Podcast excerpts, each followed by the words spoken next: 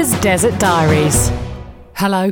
Arizona calling. And this week I drove a truck, got freezing cold, failed to fry an egg. Oh, and the ceiling fell in. Yeah, none of those related, I might add. so, first things first, you may remember last week I said as it was going to be so crazy hot here, I was going to test out if the rumours were true that Phoenix got so warm you could fry an egg on the bonnet of your car. The short answer is no. the slightly longer short answer is, well, maybe, but not me. And if you saw the Instagram story I made of the sorry incident at Sam Walker Radio, then you will see what a dog's dinner I made of the whole experience. I'd actually taken the car out of the garage and left it in 40 degree heat for a couple of hours to really warm that bonnet up. But no, Sizzling did not occur. I think actually uh, the record was won by Phil in Folkestone. Hello, Phil, who told me he'd watched the liquid egg sliding off the side of the scorching bonnet into my cupped hands about 23 times. you could just about hear my squeals over the children's laughter. So, failure. Hmm. However, this weekend we do have an excessive heat warning. Obviously, anything between 40 and 45 isn't excessive heat in Arizona. It's hitting, though, 117 on Saturday, which is about 47 degrees. I mean, absolute nonsense, isn't it, for someone who's used to a Mancunian summer of slightly less drizzle than normal? So you never know. Maybe I will have a second egg frying attempt. Maybe watch this space. Also, this week, I did actually have to wave goodbye to my car for a couple of days because it got recalled because of some fuel pump issue I didn't understand. And so I was given a courtesy car. and in true Arizona style, I was given a pickup truck. oh, a pickup truck as a courtesy car. Again, snaps on Twitter at Walker Sam. Oh, do you know what? I loved it. I absolutely loved that car. Sorry, truck. Sorry, vehicle. It was a cement coloured, that's the actual name of the paint colour, cement. I love it even more. A cement coloured Toyota Tacoma that I got to drive actually for approximately 10 minutes because as soon as Dave saw it, he went full on local and just went driving out into the desert to a place called Cave Creek in some mad boy's own adventure. I fully expected to get a call from Texas saying he wasn't coming back, such was his love for that truck. But to his massive disappointment, they fixed our family car a couple of days early and he had to give the truck back. he was gutted. And yep, in other disaster news, this week was the week the ceiling fell in. Woohoo! Midnight on Monday night, to be precise. We were fast asleep, and I was having a dream featuring a beautiful rushing waterfall.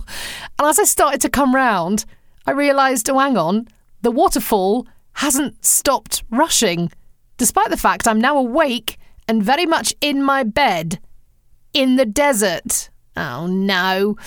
We seem to have got quite proficient at quick thinking during emergencies. Funny that. So within a minute, we had a massive bucket, had mopped up the lake on our thankfully tiled floor, and the four of us were stood staring, bleary eyed, as water cascaded from the ceiling in well, somewhat of a daze, as you can imagine. You might have seen the video on social media with me wailing, Please, can we just have a week where nothing happens?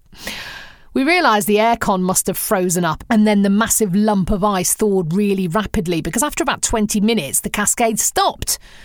Well, we left the bucket there, but we went back to bed.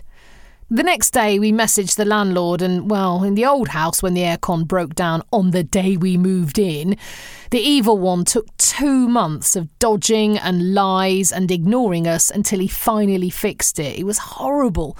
And so it was with a heavy heart that we pressed send on that text. Well, he called us right back. Within 20 minutes, he was at our house. He then rushed off and came back with some complicated piece of kit that really annoyed the 12 year old as it made a lot of noise. And she was trying to watch reruns of Bake Off, thank you. And within an hour, it was all fixed. I cannot tell you, I cannot tell you the relief to be dealing with a decent human being. I'm also not going to lie and say I'm just so nervous about what if he turns out to be horrible? It's amazing how you can get scarred by horrible people, but I'm working really hard to take him at face value, and he does seem great so far. In fact, side note, Our landlord is actually a surgeon. we didn't realise this till a couple of days ago. A surgeon. How cool is that? Now, it does mean we have this really ridiculous notion that if we ever message him, he's going to be right in the middle of some complicated procedure in theatre, having accidentally left his mobile in his pocket. And there'll be, Nurse, please pass me that ding! a really crucial moment. Thank you so much if you shared your commiserations for our burst ceiling on social media. But really, we are completely fine. One positive thing to come out of experiencing repeated, massively horrible incidents is that you build resilience. And so once the initial shock of something going wrong has passed, it's pretty much water off a duck's back. Saying that, don't get any ideas, universe. I am 100% for the quiet life for a while. Please. It's getting too hot to walk the dog up the mountain in the morning now. You'd have to haul yourself up and be out of the house by 5:30 in order to make it to the top and back before keeling over. And that is just a bit, well, at least an hour beyond what I'm capable of. So we've taken to walking the dog out round the streets of our local neighbourhood. Bizarrely, amongst all the brilliantly named cactus roads and Sweetwater boulevards, is a whole set of streets named after French writers and historical figures. My mind is boggling. I often walk past Voltaire Drive, Emile Zola Avenue, Joan of Arc Avenue, and Victor Hugo Avenue. I'm not sure if one of the town planners once had a particularly memorable holiday in Paris or really, really enjoyed Les Miserables, but it's all a bit incongruous with ruddy great mountains and cacti everywhere.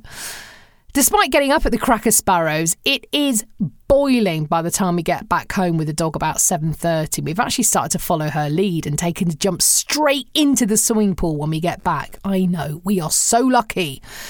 But as I was hauling myself out of the water this morning, it occurred to me I haven't shared with you one of the maddest things about the climate here in Phoenix and a particular phenomenon. Now, the reason I thought of it was because as I got out from my dip, I was shivering. Yeah, you heard it. Shivering, not a bit nippy, but uncomfortably actually cold in what was already 36 degree heat by about 7:45. What? You may ask. Well, the answer, science fans, is evaporative cooling. Now, we all remember swimming lessons as a kid in the local council pool changing rooms that were heated to approximately 10 degrees. So you'd be pulling on your school uniform over wet legs in an attempt not to turn into a block of ice. And I was used to being cold then when I got out of a pool, but I found it extraordinary that it would be so cold getting out of the water when you're getting out into such heat. The thing is, it's because Arizona is so hot and importantly so dry that you feel so cold. Because as you leap out of the water, the moisture on your skin evaporates so quickly into the hot, dry air. It draws all the heat from your skin really quickly, and man, it is cold. You can look down and have goosebumps. Then, of course, within about two minutes, you're so hot again, you have to get back into the pool. it's madness. Ooh, it's a hard life, eh? I'll see you in the desert.